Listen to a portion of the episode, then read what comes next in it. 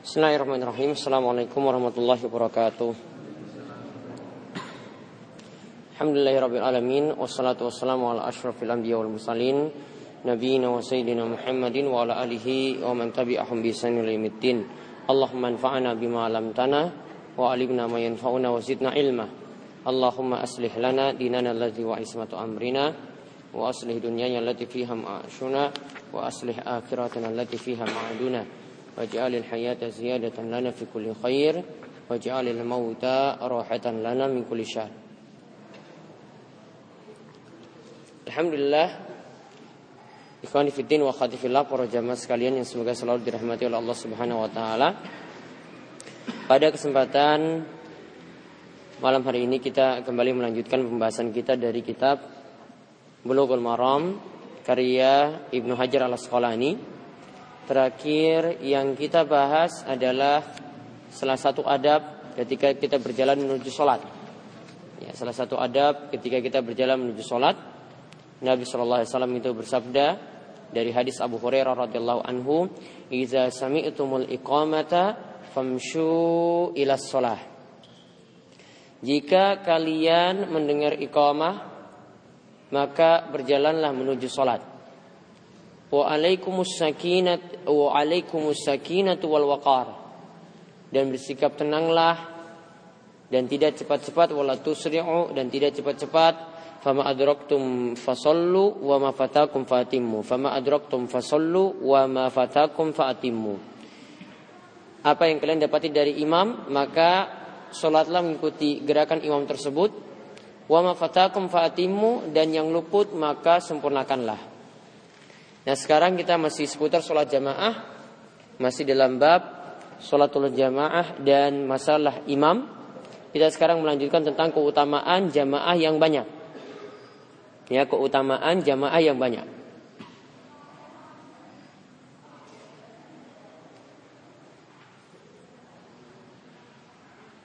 Disebutkan hadis dari Ubay bin Ka'ab radhiyallahu anhu. Ia berkata, bahwasanya Rasulullah Shallallahu Alaihi Wasallam bersabda, "Salatul rajuli ma'ar rajuli aska min salatihi wahdahu, wa salatuhu ma'ar rajulaini aska min salatihi ma'ar rajuli, wa makana aksar fahuwa ahabbu ilallahi azza wa jalla." Salat seseorang bersama dengan orang lain itu lebih baik daripada sholat seorang itu seorang diri. Wa aska min sholatihi ma'ar rajul. Dan sholat seorang itu bersama dua orang lebih baik daripada sholat dia bersama satu orang. Wa makana aksar fa ahabbu ilallah. Jamaah yang lebih banyak itu lebih dicintai oleh Allah Subhanahu wa taala. Hadis ini diriwayatkan oleh Abu Daud, Wan Nasai dan An-Nasai dan disahihkan oleh Ibnu Hibban. Hadis ini diriwayatkan oleh Abu Daud dan An-Nasai dan disahihkan oleh Ibnu Hibban. Intinya hadis ini adalah hadis yang sanatnya itu hasan disahihkan oleh Ibnu Hibban sebagaimana disebutkan oleh Ibnu Hajar di sini dan juga di sini disahihkan oleh Ibnu Khuzaimah. Dan Imam Nawawi itu menyatakan Ali bin Al-Madini dan juga Al-Baihaqi dan selainnya mengisyaratkan akan kesahihan hadis tersebut. Baik, faedah yang bisa kita ambil dari hadis ini yang pertama, hadis ini menerangkan tentang keutamaan banyaknya jamaah.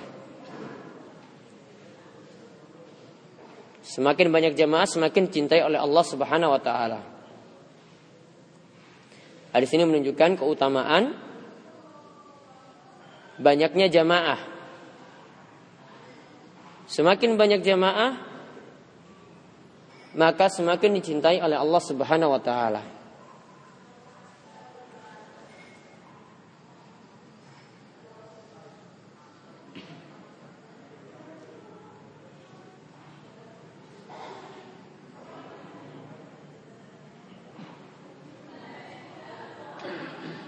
Kemudian faedah yang, yang kedua baiknya masjid itu tidak dibuat terlalu banyak. Salah satu tujuannya untuk memperbanyak jamaah. Salah satu tujuannya untuk memperbanyak jamaah. Karena semakin banyak masjid apalagi dekat-dekatan akan membuat jamaah semakin sedikit.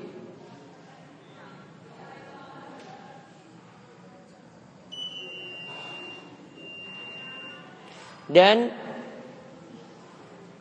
ini juga akan membuat orang itu tidak banyak alasan.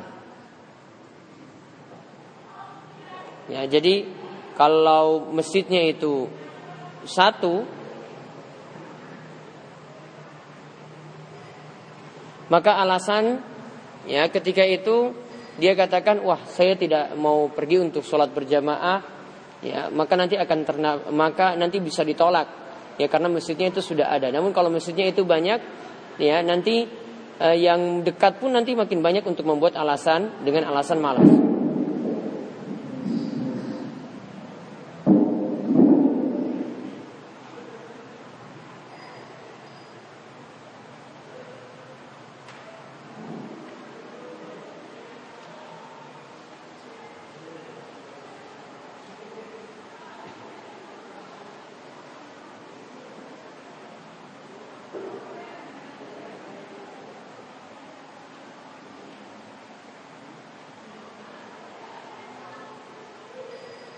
Baik. Kemudian ya namun di sini kalau jamaahnya kalau mesinnya itu dibuat banyak karena ada maslahat maka tidak ada masalah. Namun sedikitnya mesin itu lebih baik. Kemudian faedah yang berikutnya lagi yang ketiga hadis ini menunjukkan hendaklah seorang itu memilih masjid yang jamaahnya lebih banyak. Dan ini lebih baik daripada masjid yang jamaahnya itu sedikit.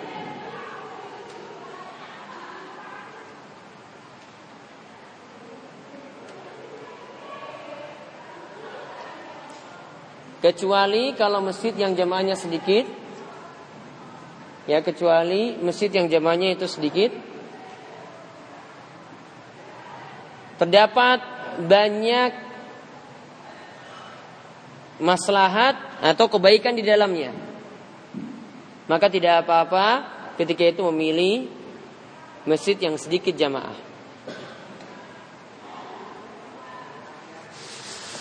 Contoh maslahatnya misalnya kalau di masjid tersebut ya bisa dinasihati jamaah yang ada kalau kita malah pergi ke masjid yang jamaahnya lebih banyak malah masjid ini jadi tertinggal dan tidak ada kebaikan di dalamnya, tidak ada yang beri nasihat, tidak ada yang beri wejangan, tidak ada yang melakukan amar ma'ruf nahi mungkar. Malah ketika itu ya masjid yang ditinggalkan tadi malah jadi rusak. Jadi kalau intinya kalau ada masjid yang jamaahnya lebih banyak itu lebih bagus untuk dipilih namun kadang kita punya perhatian juga pada masjid yang mungkin kecil atau jamaahnya itu sedikit karena mengandung masalah di dalamnya. Kemudian faedah yang lainnya lagi, perhatikan tadi hadis disebutkan bahwasanya sholat seseorang jika dia sholat bersama yang lainnya satu orang, ya ada dua orang jamaah di situ, yang satu imam, yang satu makmum, itu lebih baik daripada orang yang sholat sendirian. Maka hadis ini menunjukkan boleh mendirikan jamaah kedua, jamaah ketiga dan seterusnya. Itu lebih baik daripada orang sholat sendiri. Itu lebih baik daripada orang sholat sendiri. Eh, dibolehkan mendirikan jamaah kedua, ketiga dan seterusnya itu lebih baik daripada orang sholat sendirian. Karena kalau dia cuma sholat sendirian, dia luput dari pahala berjamaah. Jadi tadi yang dimaksudkan jamaah kedua, imam tetap sudah melaksanakan sholat, kemudian yang telat-telat dirikan jamaah lagi. Ya, mungkin yang berikutnya lagi ada jam kuliah atau jam sekolah kepada keluar lagi, kemudian dirikan jamaah lagi. Dibolehkan seperti itu. Karena apa? Sholat berjamaah lebih utama daripada sholat sendirian. Adapun dalil-dalil yang katakan bahwasanya ya sholat ketika imam rotib, imam tetap itu sudah rampung, kemudian kita diperintahkan untuk membuat sholat sendiri-sendiri saja itu ada beberapa alasan bisa ditakwil. Artinya punya tafsiran-tafsiran tersendiri. Ya. Kadang ada yaitu Nabi SAW disebutkan dalam suatu riwayat itu pernah sholat ya saya belum pernah meneliti riwayat ini tapi cuma mendengar saja ya yaitu dia Nabi SAW itu sholat ketinggalan dan ketika itu beliau lebih memilih sholat sendiri ini bisa terjadi beberapa sebab atau riwayat ini bisa terjadi beberapa sebab karena mungkin tidak ada jamaah lagi Ya karena mungkin tidak ada jamaah lagi maka beliau lebih memilih sholat sendirian. Namun kalau ada jamaah tentu saja hadis tadi lebih menjadi rujukan untuk membuat jamaah daripada sholat sendiri-sendiri. Kemudian hadis yang berikutnya tentang masalah wanita menjadi imam sholat. Wanita menjadi imam sholat. Apakah dibolehkan ataukah tidak? Yaitu hadisnya dari Ummu Warakah. Bahwasanya Nabi Shallallahu Alaihi Wasallam amaroha anta ummah ahla dariha. Nabi SAW memerintahkan dia yaitu kepada Ummu Warakah untuk mengimami orang yang ada di rumahnya. Hadis ini diriwayatkan oleh Abu Dawud, wasahahu Ibnu Khuzaimah dan disahihkan oleh Ibnu Khuzaimah. Intinya hadis ini adalah hadis yang memiliki banyak penguat yang memiliki banyak penguat, ya taruhlah apa yang dikatakan oleh Ibnu Khuzaimah tadi bisa dijadikan rujukan. Ya hadisnya adalah hadis yang sahih. Faedah yang bisa kita ambil yang pertama bolehnya wanita menjadi imam untuk para wanita.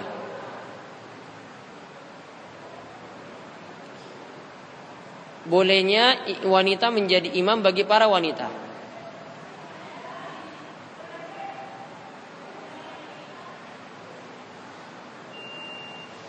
Dan ini berlaku untuk sholat wajib. Dan ini boleh berlaku untuk sholat wajib. Karena tadi siap yang ada, hadis yang ada, perintah dari Nabi SAW ini ya perintah untuk yang wajib. Karena diperintahkan berjamaah.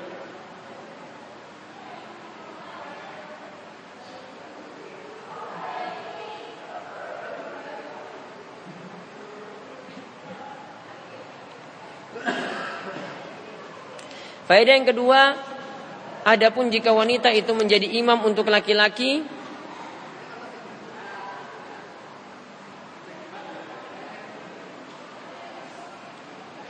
maka tidak dibolehkan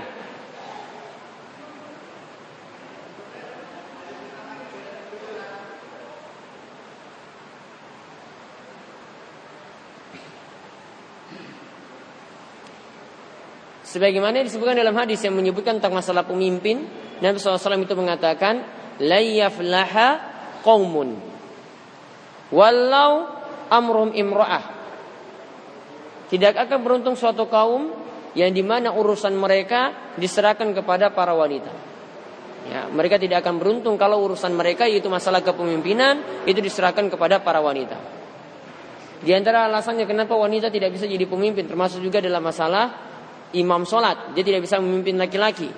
Yang pertama, wanita tidak bisa jadi pemimpin karena wanita itu adalah aurat. Karena wanita itu adalah aurat. Kemudian yang kedua, bisa menimbulkan fitnah yang besar ketika suaranya itu dilantunkan ketika baca surat.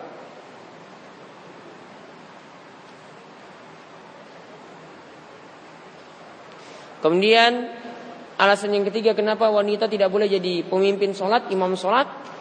Karena tidak pernah ditemukan di masa sahabat Nabi SAW. Walaupun di antara para wanita di antara mereka adalah para ulama.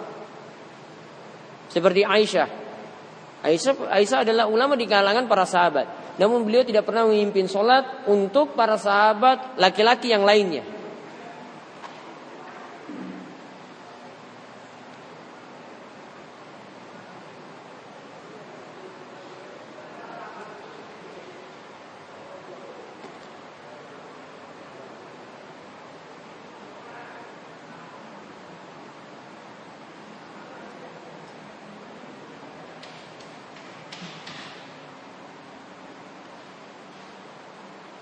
Kemudian alasan yang lainnya lagi ketika menegur Kalau imam wanita itu salah, ya kan nanti akan mengucapkan subhanallah.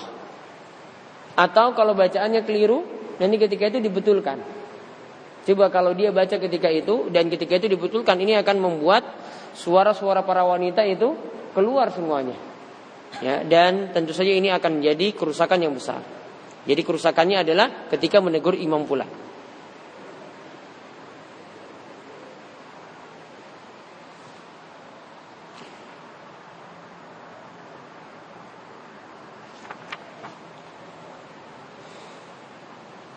Kemudian ini aturan untuk wanita ketika jadi imam sholat untuk wanita. Ya aturan untuk wanita jika menjadi imam sholat untuk wanita maka dikatakan oleh para ulama qamat wastuhunna. Dia berdiri wanita yang jadi imam tadi berdiri di tengah sop artinya tidak maju ke depan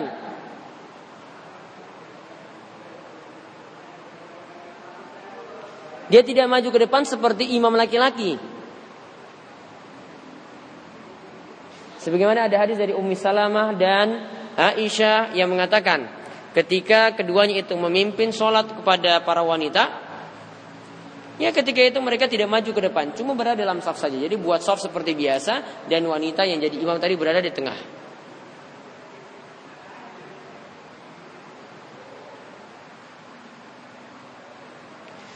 Kemudian di antara alasan yang lainnya kenapa tidak dibolehkan karena wanita diperintahkan untuk menutupi diri.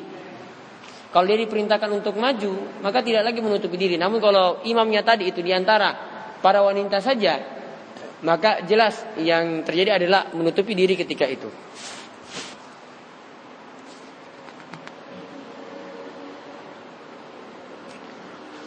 Kemudian hadis yang berikutnya lagi tentang imam yang jadi imam adalah seorang buta.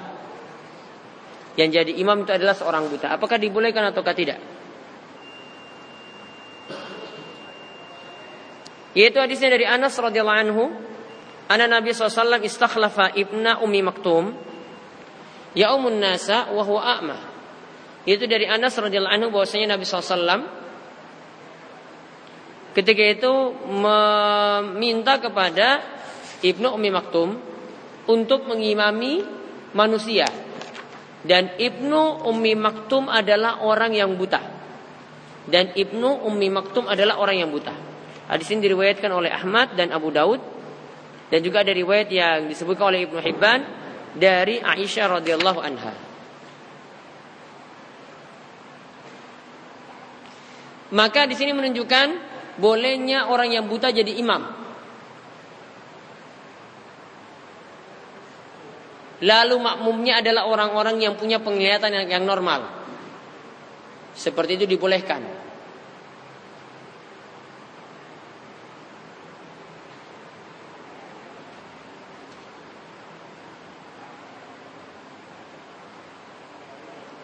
Faedah yang kedua, status hukum untuk imam buta sama dengan imam yang bisa melihat. Status hukum untuk imam yang buta itu sama dengan imam yang bisa melihat.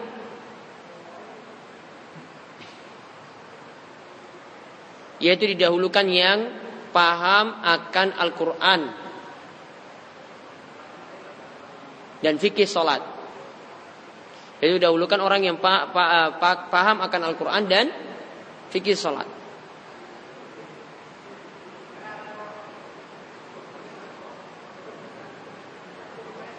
Yaitu tentang masalah yang menjadi imam adalah seorang yang buta. Kemudian yang berikutnya tentang kesahan imam yang mimpin sholat adalah imam yang fasik. Yang mimpin sholat adalah imam yang fasik. Yaitu hadisnya dari Ibnu Umar radhiyallahu anhu ia berkata bahwasanya Rasulullah sallallahu alaihi wasallam bersabda, "Sallu ala man qal la ilaha illallah wa sallu khalfa man qal La ilaha illallah rawahu Daruqutni bi isnadin dhaif. Dari Ibnu Umar radhiyallahu anhu ia berkata bahwasanya Rasulullah sallallahu alaihi wasallam bersabda, "Salatlah kalian di belakang orang yang masih mengucapkan la ilaha illallah. Kemudian Nabi ulang lagi, solatlah kalian di belakang orang yang masih mengucapkan la ilaha illallah. Artinya yang masih memiliki iman boleh sholat di belakangnya. Hadis ini diriwayatkan oleh Daruqutni dan sanadnya itu baik.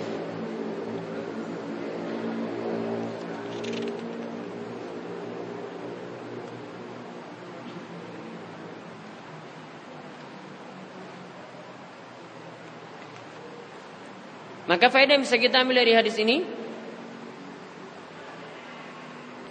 Walaupun hadisnya adalah dhaif Walaupun hadisnya itu adalah dhaif. Namun jika didukung dengan dalil lain Namun jika didukung dengan dalil lain menunjukkan akan bolehnya Sholat di belakang imam yang fasik. Menunjukkan akan bolehnya Sholat Di belakang imam yang fasik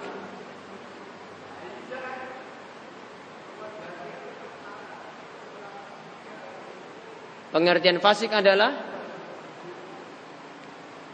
seperti dulu pernah saya sebutkan ketika penjelasan dari Syekh Muhammad bin Sulaiman ketika kita bahas tentang ya masalah ini juga imam seorang yang fasik.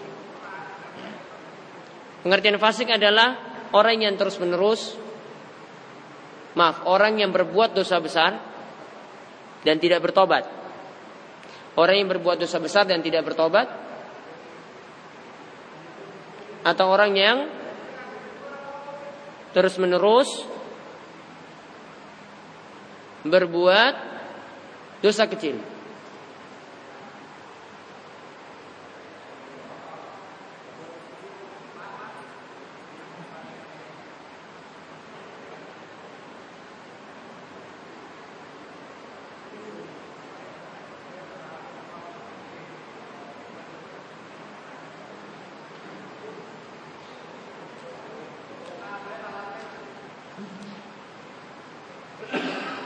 Taib.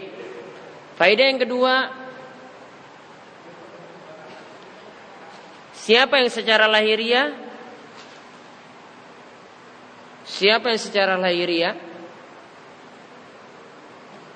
Mati dengan mengucapkan La ilaha illallah. Mati dengan mengucapkan La ilaha illallah maka dia adalah seorang muslim. Maka ia adalah seorang muslim. Ingat ini kita hukumi secara lahiriah. Kita tidak permasalahkan batinnya karena kita tidak bisa menilik atau tidak mendapat menelusuri batinnya seperti apa. Jadi kita hukumi secara lahiriah seperti itu. Intinya kesimpulannya tentang sholat di belakang orang yang fasik. Kalau kita lihat dari hadisnya tadi walaupun hadisnya itu taif namun punya dukungan dari hadis yang lainnya yang sahih. Ya, di antaranya misalnya yang dipraktekkan oleh para sahabat sepeninggal Nabi Sallallahu Alaihi Wasallam mereka masih sholat dengan pemimpin-pemimpin yang zalim. Yang namanya orang yang zalim itu berarti orang yang fasik. Dan seperti itu masih dibolehkan. Kemudian alasan yang lainnya dari Syekh Muhammad bin Shalih Utsaimin pula seandainya kalau kita praktekkan tidak boleh bermakmum di belakang imam yang fasik, maka saat ini tidak ada yang pantas untuk ya kita sholat di belakangnya. Karena ada yang gemar untuk bergibah ya untuk membicarakan jelek orang lain ya mungkin ada yang yang imam yang suka berbohong juga atau imam yang melakukan dosa-dosa besar yang lainnya. Ya, malah saat ini mungkin tidak ada yang pantas untuk jadi imam. Kemudian hadis yang terakhir yang kita lihat tentang masalah ketika kita mengikuti sholatnya imam kita telat mengikuti sholatnya imam, maka kita ikuti imam gerakannya apa pun ketika itu.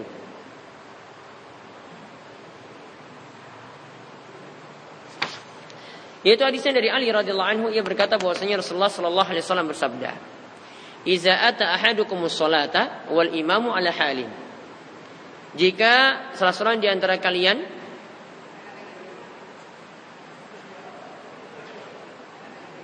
mendatangi salat dan ketika itu imam pada satu gerakan. maka lakukanlah sholat sebagaimana yang imam lakukan. Maka lakukanlah sholat sebagaimana yang imam lakukan. Hadis ini diriwayatkan oleh Tirmizi bi isnadin dhaifin dengan sanad yang dhaif.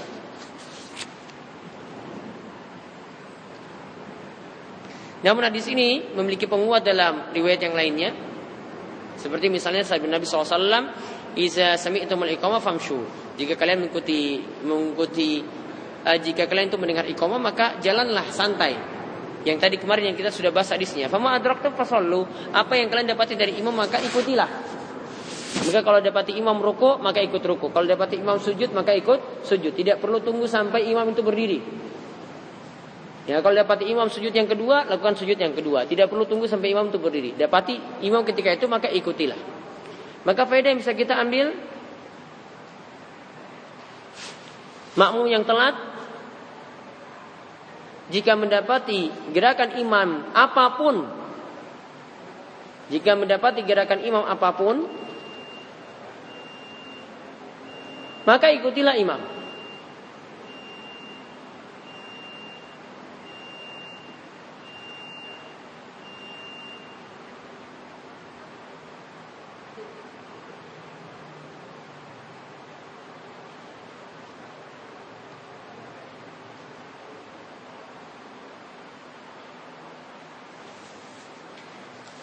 Dan di sini sama nantinya ketika kita membahas ya ketika misalnya imam ini bagi orang yang berpendapat ketika itu tetap membaca Al-Fatihah. Saat mendengar imam itu membaca Al-Fatihah, dia juga tetap membaca Al-Fatihah. Caranya kapan membaca Al-Fatihah? Misalnya kalau dia datang telat, imam sekarang sudah atau imam sedang membaca Al-Fatihah, dia baru masuk di tengah-tengah, imam sedang baca Al-Fatihah. Maka dijelaskan oleh para ulama, dia tetap dengar imam selesai dulu, baru setelah itu dia baca ta'awuz, baru baca bismillah, baru mulai Al-Fatihah dan ketika itu dia boleh tinggalkan doa iftitah. Kenapa? Karena doa iftitah hukumnya sunnah. Ini bagi orang yang masih berpendapat ya bagi makmum tetap membaca surat yaitu tetap membaca Al-Fatihah. Ya, namun sebagaimana yang pernah saya singgung, ya makmum cukup mendengarkan saja ya kecuali pada sholat yang dia tidak mendengarkan bacaan imam seperti sholat jahriyah atau jauh dari imam maka dia tetap membaca Al-Fatihah.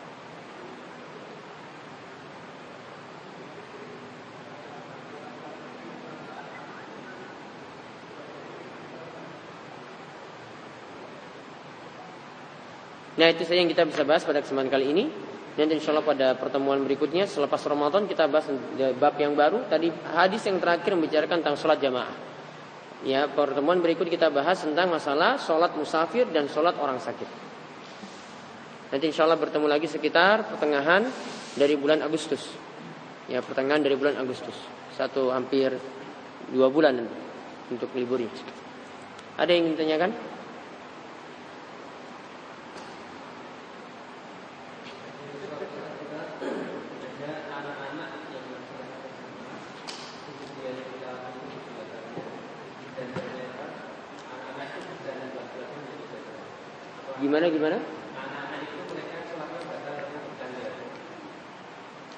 Anak-anak itu sholatnya batal karena Iya.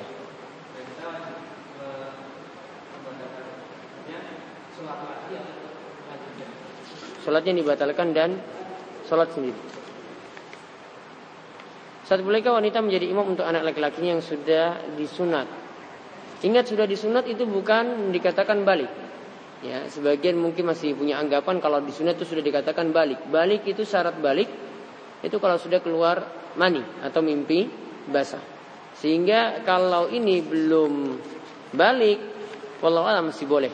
Namun kalau sudah balik, ya baiknya tidak. Ada lagi?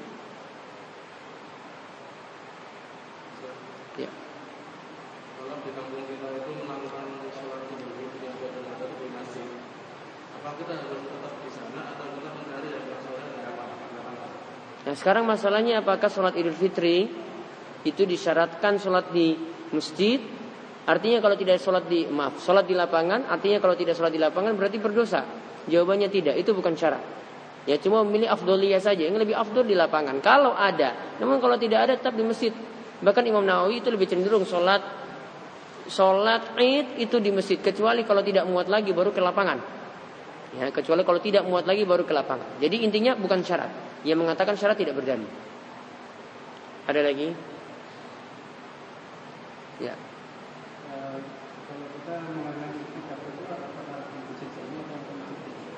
Yang penting masjidnya untuk itikaf itu di masjid yang ada sholat lima waktu.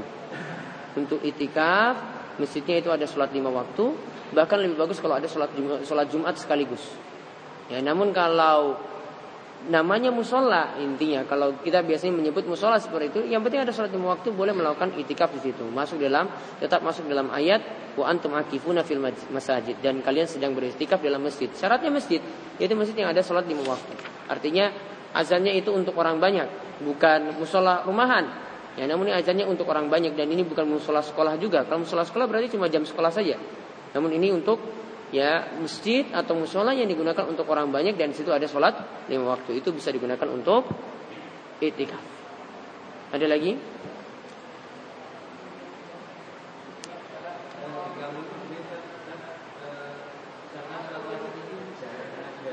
Sholat?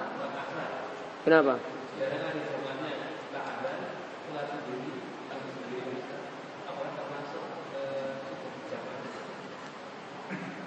Kesehariannya seperti itu. Iya. Tapi disebut masjid ada sholat Jumat. Boleh untuk sholat, boleh untuk itikaf di situ. Kalau dia dia itu jadi jadi imam ah, jadi muazin sendiri, ikoma sendiri, kemudian ya akhirnya jadi imam sendiri ya sudah.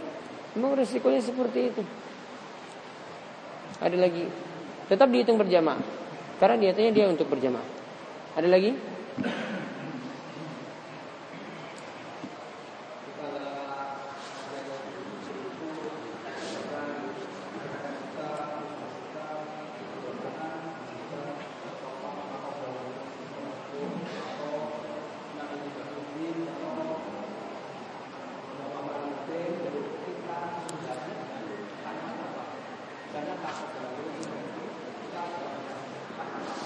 Ya bisa dijawab dengan kalimat yang sama atau langsung dijawab amin. Takaballahu minna minkum tadi bisa dijawab dengan kalimat yang sama juga takaballahu minna wa minkum atau dijawab dengan amin. Namun kalau minal aidin wal faizin itu itu bukan doa sepertinya. Itu cuma pengertiannya itu kita kembali dan raih kemenangan. Minal aidin wal faizin itu bukan artinya mohon maaf lahir dan batin. Itu bahasa iklan. Ya, karena selalu ditaruh di bawahnya itu terus. Namun itu bukan bukan artinya itu. Ya, karena orang awam pahaminya mohon maaf lahir dan batin itu minal aidin wal faizin. Enggak ada nyambungnya. Ya. Itu enggak ada nyambungnya sama sekali. Yang dimaksud tadi kita kembali dan raih kemenangan. Yang doa itu yang tadi taqabbalallahu minna minkum. Maka itu yang diaminkan. Ada lagi? Sampun? Ya, baik. Saja yang kita sampaikan. Uh, untuk info selanjutnya bagi yang belum mendaftarkan nomor HP biar nanti kapan kajiannya dimulai bisa di SMS yaitu di 0823 bisa kirim kajian STPN nama alamat. Ya kajian STPN nama alamat ke nomor 0823 0823 139 50 500. Saya ulang 0823 139 50 500. Kirim kajian STPN nama alamat nanti akan didaftar. Itu saja kita cukupkan sekian subhanakallahumma bihamdika. Assalamualaikum warahmatullahi wabarakatuh.